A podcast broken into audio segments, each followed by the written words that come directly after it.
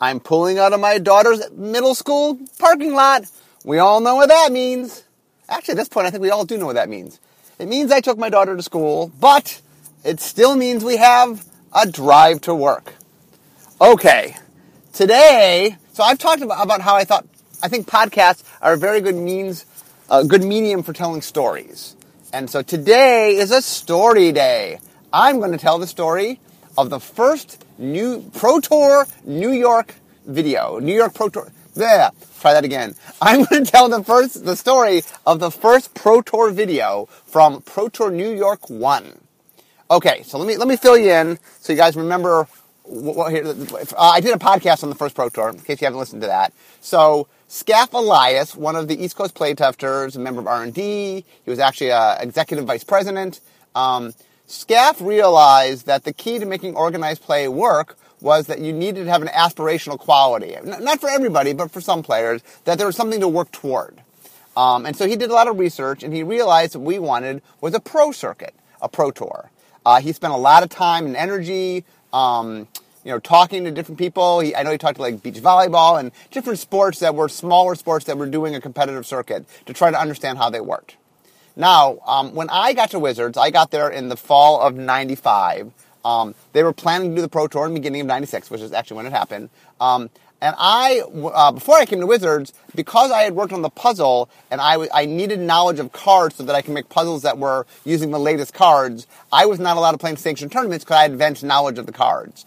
Um, so I started judging um, because uh, I wanted to be involved and I couldn't play, so judging seemed like a fun way to do that. So I got very involved in the judging scene in Los Angeles. Um, so when I heard that Skaff was trying to start a pro tour, I wanted in and I asked if I could be involved. And so he ended up making me the uh, liaison from R&D to the pro tour. And so I was very, very involved in the making of the early pro tour. Um, I worked very closely with Skaff, and so anyway, um, uh, the, the, lead up to this is so the very first pro tour. If, if, you guys didn't listen to that other podcast, happened in New York. We were at the Puck Building, um, and there was a blizzard. I mean, a blizzard. Uh, shut down the airport. It made us delay the pro tour. Um, I think in the history of the Pro Tour, there's only been two delays. One was the blizzard at the very first Pro Tour, and the second was there was a flood in, I think, Valencia that caused us to delay um, the start of the Pro Tour. Um, anyway, it was the very first Pro Tour. Uh, the goal was we were trying, the reason to have it was we wanted to create this aspirational thing. But in the beginning, you know, one of our big fears when we're making the Pro Tour is would it work? Would people care? Would people want to watch other people play Magic?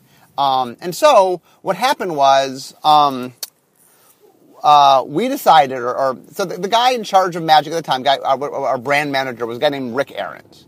Uh, and Rick decided that we were going to go all in on the Pro Tour. Um, and so he just, he wanted to make a video for the first Pro Tour to sort of put it out there as, as to get more people aware of what happened in the first Pro Tour. Because remember, at the time, um, I mean, the internet existed, but uh, streaming video wasn't quite the thing it was now. In fact, I don't I mean, I don't even know when YouTube started, but it wasn't it wasn't a thing yet. Streaming video for sure wasn't a thing, and even just video on the internet wasn't as much a thing yet.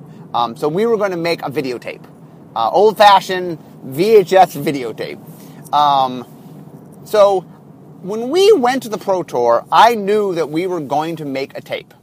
What I believed my responsibility was at the Pro Tour, I had two responsibilities. One was I went and shot a lot of video. I did a lot of interviews. Um, I, I, was in charge of sort of gathering all the interviews, which I did. Uh, you know, I had a cameraman and a, and a, mic, and I went around and interviewed people. Um, and also, I did commentary on the matches. Um, the commentary was done by me, a guy named Glenn Elliott, who uh, was in R&D for a long time. In fact, a little trivia question: for a little point in time, he was the very first uh, VP of R&D or the head of R&D, um, just for a little tiny bit of time. Um, and then uh, uh, last guy was named Eric. I don't remember Eric's last name. He was from customer service, uh, what we now call game support. Um, and the three of us did come to. I'll get back to that later on. Um, but anyway, so I went. I did my interviews. I, I, I shot a bunch of stuff. Um, I, like I said, I knew we were doing a video, but I believed that my responsibility was capturing interviews. Um, and one of the things that one of the things you'll see, I mean, today isn't really about this topic, but get into a little bit. I'll, I'll have future podcasts on this one of my roles in the early Pro Tour. So for the first eight years of the Pro Tour, barring the birth of my child, uh, I was at every single Pro Tour. Uh, and my responsibility was I ran the feature matches, um, and I, um, on the final day, oversaw the video production of the final day. Now, early on, we just had live video. We were it wasn't yet online, but we recorded it because we knew we wanted to do stuff with it, like this video. Um, uh, and in the very early days, I actually was one of the commentators, but uh, as you will see, uh, there's reasons why we moved on, and we got some uh, other people doing commentating. Um, so uh, I also, I mean, I knew the players as well as anybody knew the players. Um, there wasn't at this point. Um, there had been a world championship uh, in uh, in '94 with Zak Dolan and Bertrand Lestrée. There had been a world championship in '95. Uh, Alexander Blumke played Marc Hernandez. Uh, Blumke was from Switzerland. Marc Hernandez was from France. Um, Henry Stern and um, Mark Justice came in third, tied for third. Um, and I knew all these people because I'd interacted with them. And so um, most of the people we invited to the first Pro Tour that were names came out of um, mostly the World Championships because that is the only high profile thing that had happened. Um, and I was familiar with these people, so um, I took it on myself. I mean, one of the roles that I had on the Pro Tour was um, my background was media training. It was media, and so I spent a lot of energy on the feature matches and on the and, and the video production on the end of the public seeing what we were doing. I was very big on sort of uh, the spectator aspect of what we were doing, and so I spent a lot of time and energy on that. Anyway, I was doing the interviews, and I, I, I did a lot of player wrangling um, in the early days. Um, uh, partly because I was well known by the players, and you know, I, I, I had a good rapport with everybody, and, and I knew who they all were. Um, so anyway, I get back to the office, and Rick calls me into his office, um, and Rick says, "Okay, Mark, I've booked you two weeks of uh, post production time. We need to make this video. Oh, and by the way, um, I had to pre-print the sleeve for the video, and uh, so I had to put a running time. It's 90 minutes. Make sure it's 90 minutes. Le- legally, legally, you got to make sure it's 90 minutes. Uh, okay, so let, let, me give a little context here. So, my background is in broadcast and film. I, in school, studied video production. I studied, I did editing. I mean, I, I, I had done the stuff that was being asked of me. I actually had done, and that's the reason Rick came to me was I was the only person that he knew in the, in the company that actually had trained in doing video production.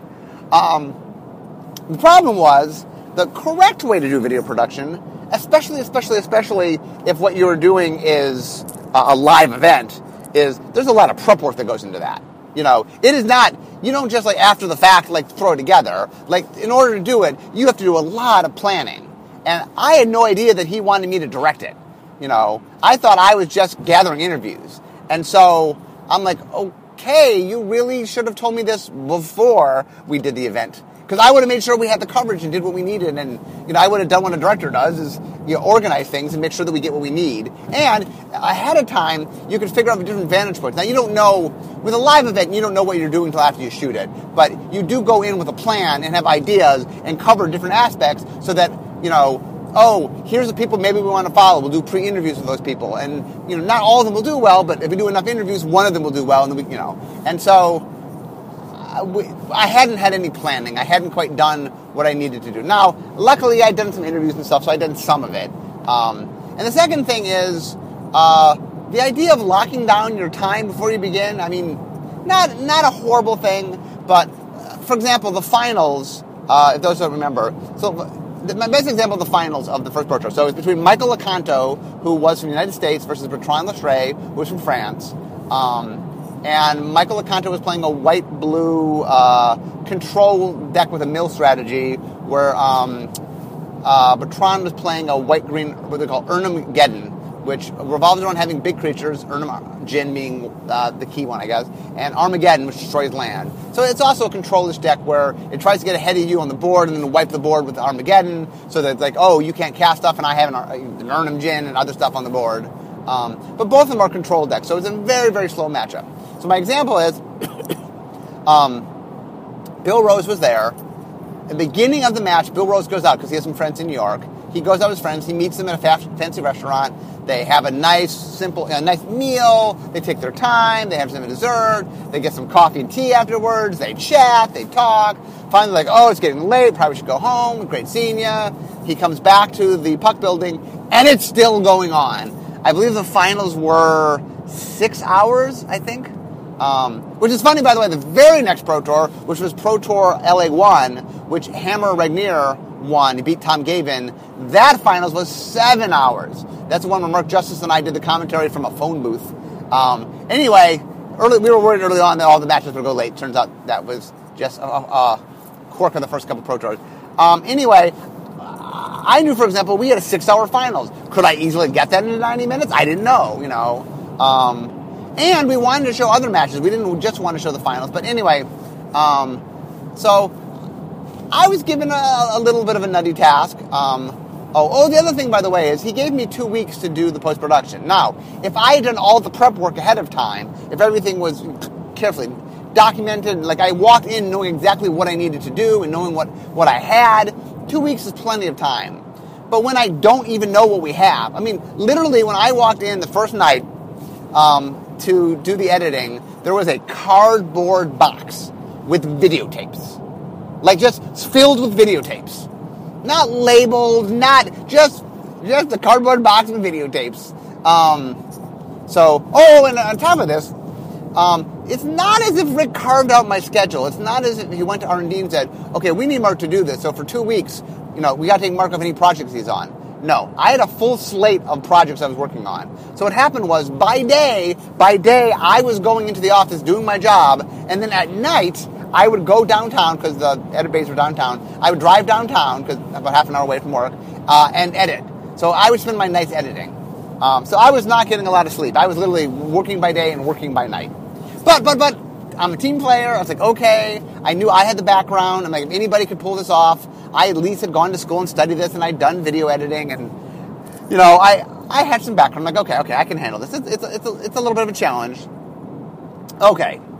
Then I dig in to start to find out what's going on. So the first thing I do is I start to look at the tapes um, to see well what what got shot.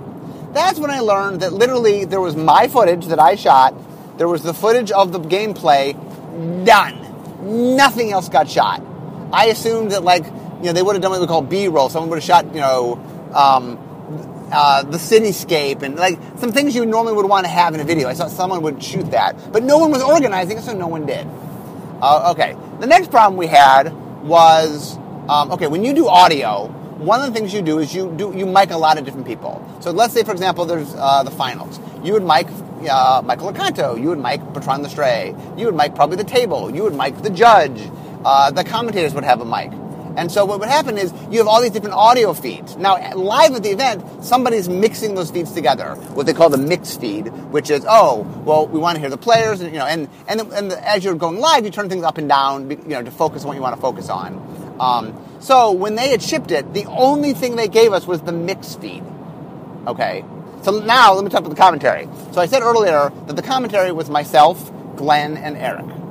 Um, now I was a developer at the time. I, was a little more involved in the metagame than I am currently because I was a developer. Um, but Glenn didn't work on Magic. Eric didn't work on Magic. I mean, Eric worked in customer in customer service and answered Magic questions. Both of them knew Magic. Both of them played Magic. But neither one of them was particularly up on the metagame. Also, this was a weird metagame. Uh, it was uh, what, what people called uh, home decapped standard, where you had to play standard, but you had to have five of every every expansion in standard. You had to have five cards from it in your deck or your sideboard.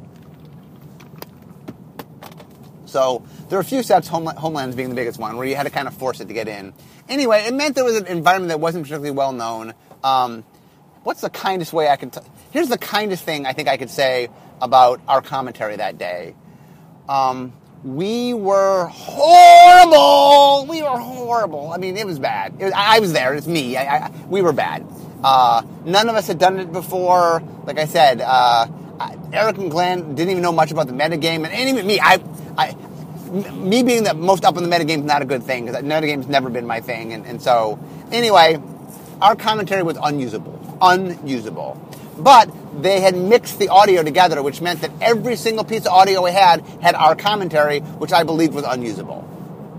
Okay, next, when you make a tape, um, you burn what's called a time code into it. So if you ever seen, I don't know, raw footage or watch someone editing or something, there is a, at the bottom of the screen, there is a time code. And what that is, is it shows the numbers rolling by. Um, and the time code, um, see if I explain this correctly. Uh, when you, there's underneath the time code, there is some stuff you're doing. Uh, the best metaphor will be think of it as kind of a tread where um, you want something in your tape and then there's something in the device that's reading it uh, that allows them to kind of sync up. Um, and the time code is supposed to lay that down. It's technically something you're supposed to do. You always do it. It allows you to make sure that your time code is working properly. That was done incorrectly, so our time code was messed up.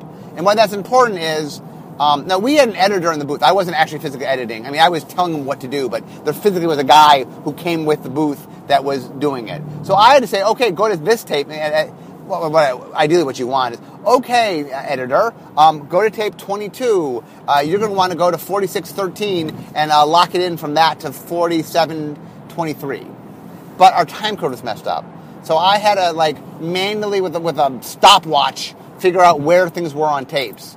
Uh, anyway, it's a huge, huge problem. We had to figure out a way to relay lay down. We, we with some help from the studio, I was able to relay some stuff. But anyway, the time code was messed up. The audio was messed up. Uh, our video was, you know, we didn't have tons of video. Uh, we mostly only had the game. Uh, I didn't have the players talking because of the audio mix. So anyway, okay, so things were not in a great place. I mean, to recap, I had an assignment with a locked time on a locked amount of thing I had to do. I, I was not giving any advanced planning, so I was scrambling. Everything was kind of in a jumbled mess.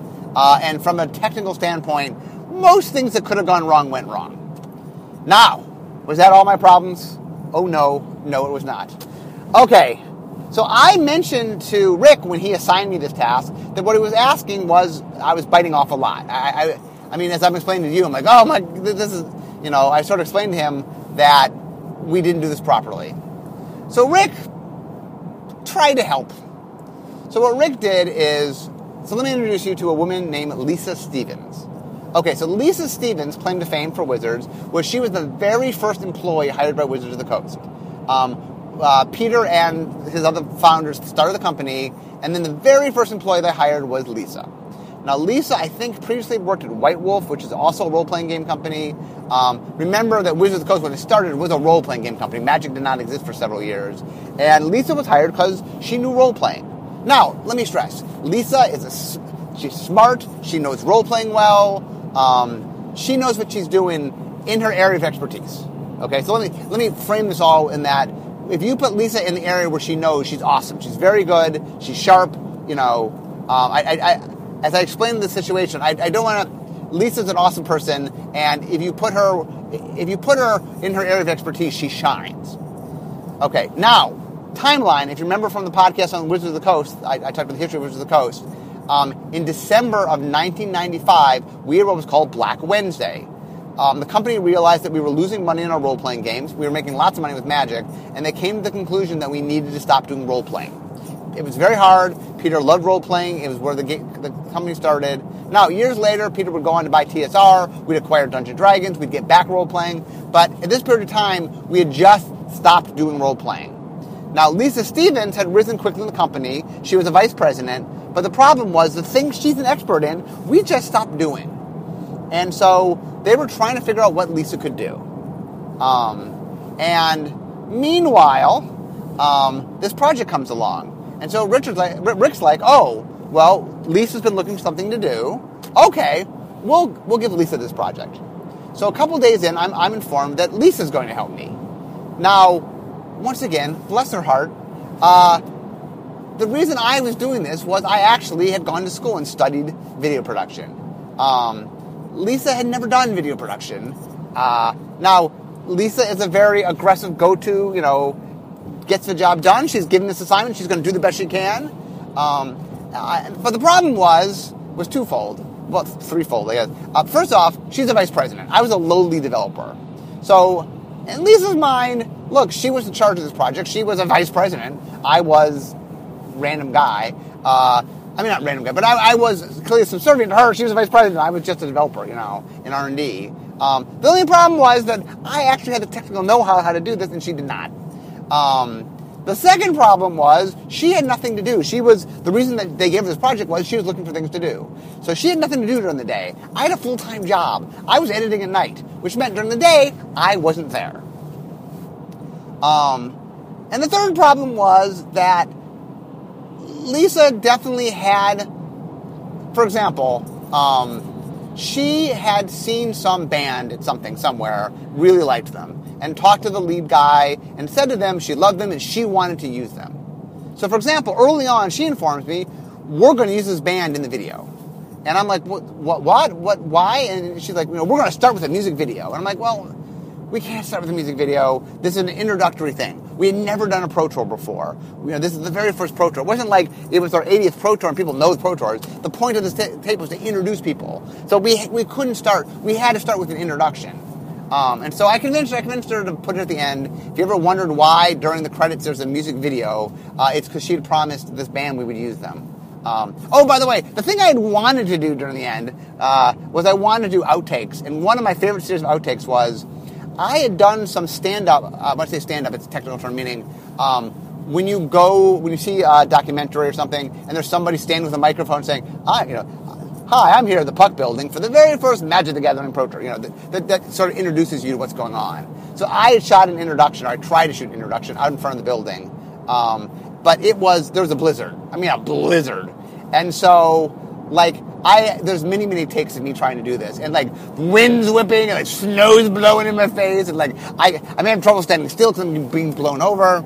Uh, and there's a funny sequence of me trying to do this, and I was going to do a and, the outtakes. Was going to a bunch of watching me try to do this. This well, well I literally, I mean, it's like a comedy, like almost like you know, if you're watching a movie where they're trying to punk a reporter, so they send him out into a, like a a class five you know, hurricane or something. This, was me in the blizzard. I just why I was outside trying to do this. It was anyway. Um, okay, so by day Lisa would come in and edit stuff, and by night I would have to come and re-edit what she was doing. Um, I was trying not to hurt her feelings. Eventually, it came to a head where uh, one night I just had explained to her like I was running out of time. Um, what I had done for a while was I would let her do her stuff. That I would come at night when she would leave. I would do the. Re- I'd recut it, um, and I finally just had to tell her, and I felt really bad. She, I made her cry, which I did not mean to do, um, and that I just had to explain to her we were running out of time, and that one of the things in general, this is true of writing, it's true of video production. For some reason, because people are familiar with entertainment, meaning I've watched lots and lots of TV shows, there's this belief that people know how to do it. And the reality is, there's a lot of craft, there's a lot of structure behind the scenes. Um, and um, it is not, I mean, I, I, learned this when I started doing it. Like, it, something that seems so easy when you actually lay it out, there's a lot of rules, underlying structure that you need to do to make the audience happy. So, anyway, I, um, oh, by the way, once I realized I needed help, I actually went and got help. Um, there was a guy who worked at the company named Matt Murray. He was small and he had a shaved head and he was very tough looking and um, you know he was, he was, pretty young and he oversaw our um, all the audiovisual equipment in the company at the time. And so I knew he had a little bit of background in that, and so I asked him to be my producer, and so he he agreed to help me. Um, and a funny story is, I don't know, many years later, I'm called in to, to uh, meet a new employee, and he introduces himself and he says, they, they, or he's introduced to me, and it says his name is Matt Murray. And I say, oh, that's very interesting. You're the second Matt Murray I've worked with. Uh, and, and he goes, no, I'm the first. And it was Matt Murray, but like he had hair, he was older, you know, it was 10 years later, 15 years later, whatever. And like I didn't recognize him, and like, oh my god, it's Matt Murray. So he now works, he is in charge of our online media. He now works at Wizards again. There's a number of people, by the way, who worked at Wizards, left, and came back. Uh, Matt's one of them. Uh, so with Matt's help, so the problem I had is I had an unusable commentary, but I know we needed commentary because we were trying to explain things to you. I also had no audio feed of the players, so I couldn't even show the players talking. So what we did is I decided that I was going to reshoot the commentary. So there's a guy named Sean Carnes who's R&D. We called him Captain Volume. Uh, and once upon a time, I was the third loudest member of the pit, believe it or not, and it's probably hard to believe. Uh, Robert Gutschera was number two, by the way. Uh, so um, Sean was super vivacious. He had run customer service for a while, but he was in R and D, and just he had uh, he had done some acting and had a real good voice, and so we decided to make him the commentator. And then I got Henry Stern, who uh, had played in the event. I needed a color commentator that really knew the, knew what was going on, that knew the metagame. Uh, I thought Henry would be good. He was close by. Uh, the budget was low, so he could stay at my apartment because uh, we were good friends. Also, I had an ulterior motive. I had said, I talked about this in an earlier podcast, I had wanted Henry to work for Wizards. Someone had asked me if I knew, but I thought would be a good fit, and I said Henry. And Henry had sent in his stuff, but somehow, I don't know, it just didn't click or something, and he got stuck in the no pile. And I knew that if I could get them to meet Henry, I could get him out of the no pile into the yes pile. Uh, and that ended up going really well. He met them, and Henry you know, uh, made a good, good, good impression in person. Um, I have no idea why, whatever, why it didn't in paper. But anyway, so I got Henry up there. I got Sean. We filmed it. By the way, if you're wondering why Sean seems like he has no idea what's going on, Sean knew magic quite well. I made him act kind of dumb so that uh, we could do a lot of explanatory stuff. We decided when we were doing that video early on. We were the plan was that we were trying to do it introductory so people could learn about magic. We later learned that well, ma- watching magic is more for people that already know magic, and that's not the way to learn magic. I mean, one of the things, by the way, about shooting magic is it is very, very hard to show magic on screen. It is a tough thing to capture. Um, there's a guy named Bruce who is the director for the Pro Tour, and has been the director for Pro Tour since the Pro Tour, in the early days of the Pro Tour. Um, and Bruce and I had a good chat long ago because I was the video guy who would I would be in his ear and we talked to each other while we do the video production. Um, and one of the things I used to do in the early days was it was very hard to tell what was going on. That Magic is not an easy game to understand the um, what is happening. You know that one of the things we were I, Bruce explained to me is that a lot of times it looks like nothing is going on and something important is going on, and other times it looks like something important is going on and nothing is going on. And so a lot of my job when I was talking to him, when I was doing video production, was literally just t- saying to him, here's what matters. Here's what you need to show. It's okay to show faces right now. It's okay. You want to show the hand right now. You know, that, telling him where to go, and it's very hard to do. Um, so anyway, early on, and back when we used to do ESPN2, I'll, I'll talk about this in some other podcasts, um, we were trying to make it a little more ex- like introductory. So Sean, the reason if you wonder why Sean's like, well, how does that work? You know, was I was telling him to do that. Um, so anyway, so they came in, we shot it. I thought it went pretty well. We shot it like on a Sunday. We shot in our lobby, in the lobby at Wizards of the Coast. That's where we shot that. Um, and I get that footage, and meanwhile, so you understand, the first like, the first I don't know, maybe week of my two weeks was me sitting there watching videos, figuring out stuff we could use, trying to lay some stuff down, but like just try. So the, the key to doing live stuff is you have to build a story. Um, now, most of what we did was we were showing the gameplay, and so most of the story was about the finals. But I wanted to do a lead up. We did the, we did the top eight and talked about or top sixteen. I think there was a top sixteen in PT one. Um, I interviewed people. Oh, here's another funny little tidbit. So um, there's a little sequence. I interview a bunch of people in the, in the thing, but there's one where you see me with my microphone in hand. Some of the interviews you just see them being interviewed, you don't see me. But this is me walking the line of people waiting to get in. Because um, remember, the first Pro Tour, we invited a few people from who had done well at certain events. But if you wanted to play, you had to call on the phone. There was no PTQs. You got to call in. So uh, people were registering, and I was interviewing them. So one of the people I interviewed was a woman whose name at the time was Elaine Ferraro, now um, known as Elaine Chase. Uh, and she now is the grand poobah of brand. She's like the brand manager of Magic. You know, the main brand manager, the senior brand manager of Magic. Uh, and on the PT1 video, it's just me like randomly interviewing Elaine standing in line because she played in the very first PT. Um, uh, PT PT phone call. Um, she lived in New York, and so she made sure to get in, and um, she was there. Uh, oh, the other thing to remember is um, when you're watching the video, uh, the what's the thing? What was I going to say? I do this sometimes where I have a point and I say it. See, this is live. There's no editing here. People always wonder, like, I always get, I always get suggestions how to edit this, and like, you have, you don't know how low tech I'm going. There is no editing. Um, so I had to figure out how to tell the story. Um, eventually, we, decided it was going to be about the tournament structure and trying to introduce people to what's going on. And then uh, mostly we showed the finals. It was so long that we mostly just showed the finals. And we cut in and out because we made our own commentary that allowed us to. I was also able to write. I was able to write a script so that Henry and Sean could lead us in and out. But what I had done is I cut. I cut the things so we knew what we wanted, and then I got our commentators to be able to lead in, and lead out of segments. Um, was one things we could do by shooting later. Um, uh, in another podcast, I will talk about sort of the future. We spend a lot of time. I spend a lot of time doing different podcasting, uh, do, figuring out how we're doing coverage and having commentators and going on ESPN2 and all sorts of stuff. So one of these days, I, I will tell some stories of uh, the video production side of things. Um, that's definitely a chock full. Um, but I, I see wizards here, so I need to wrap the story up. So uh, I had lots in my way. I had lots of obstacles, uh, a tight time frame uh, bad organization.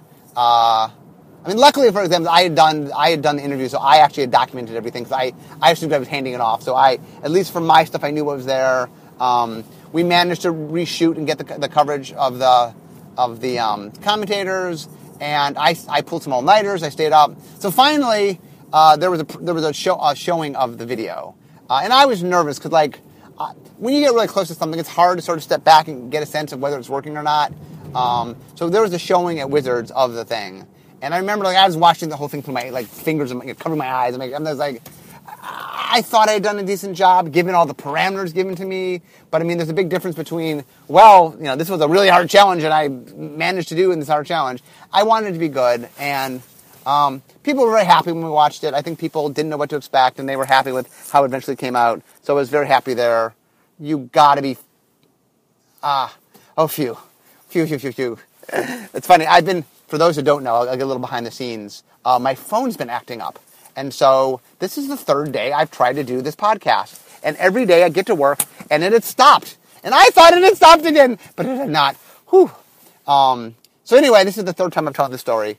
Uh, for those who don't know, uh, the way podcasts work is I do it in one take, but if it doesn't work or something doesn't happen, then I do it again. Uh, and I don't, I don't normally do it three times. Um, there was one podcast I had to do four times. Usually, maybe I, I get on the first time half the time, and then, or maybe three quarters of the time, and then maybe one quarter I have to do a second take. I don't often do a third take, so today's a special. But I almost, oh, my heart was palpitating. I thought it had stopped again, but it had not. So I'm very happy. Um, anyway, the Pro Tour one video is kind of a charming thing. Oh, if you've never seen it, if you go on our site, hopefully we'll have this fixed. The, by, by the time this goes up, I'm hoping I'll have this fixed. We did, Henry Stern and I, we did a director's commentary on the PT1 video. So if you want to see the PT1 video, it's online. And if you want to see Henry and I doing a, a, a shot-by-shot commentary on it, which was very fun, uh, I recommend seeing it. That's online as well. Um, it'll, it'll, now that you've heard me talk about it, maybe you see it, you'll, you'll learn a lot of the ins and outs of stuff we were doing. And Henry and I had a really good time doing the commentary, uh, and it's, it's a blast. Uh, so I would recommend watching that if you can. Um, Anyway, it was a challenge. It was one of the things that when the dust settled, I was very proud because um, I was just proud that I had done it. It was a hard, hard challenge. Uh, anybody who knows video production who's listening to this should like a holy moly, like everything was everything was messed up. Uh, you know, the, the, cardboard box of tapes that weren't documented, the the messed up audio, the messed up timestamp, the commentary that was unusable. It was, you know, uh, anyway, it was quite it was quite the experience. But I got it done. And anyway, guys, I'm at work. So that is the story of the PT video and PT1 video and how it got made. Hopefully you enjoyed uh, hearing a little behind the scenes, some of the chaos. Uh, not everything is so easy. Sometimes things are a little more chaotic, and it's fun to talk about some of those stories. Anyway, I got to go now because it is time, as we know, for me to be making magic. Talk to you next time, guys.